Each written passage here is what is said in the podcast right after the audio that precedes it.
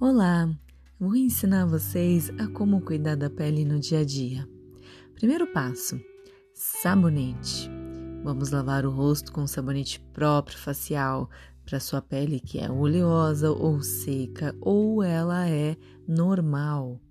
Depois do sabonete, vamos utilizar o tônico ou adstringente ou a nossa querida água termal. Após esse procedimento de higienização, vamos hidratar essa pele? Use o seu hidratante, uma vitamina C, um hidratante próprio para o seu biotipo de pele.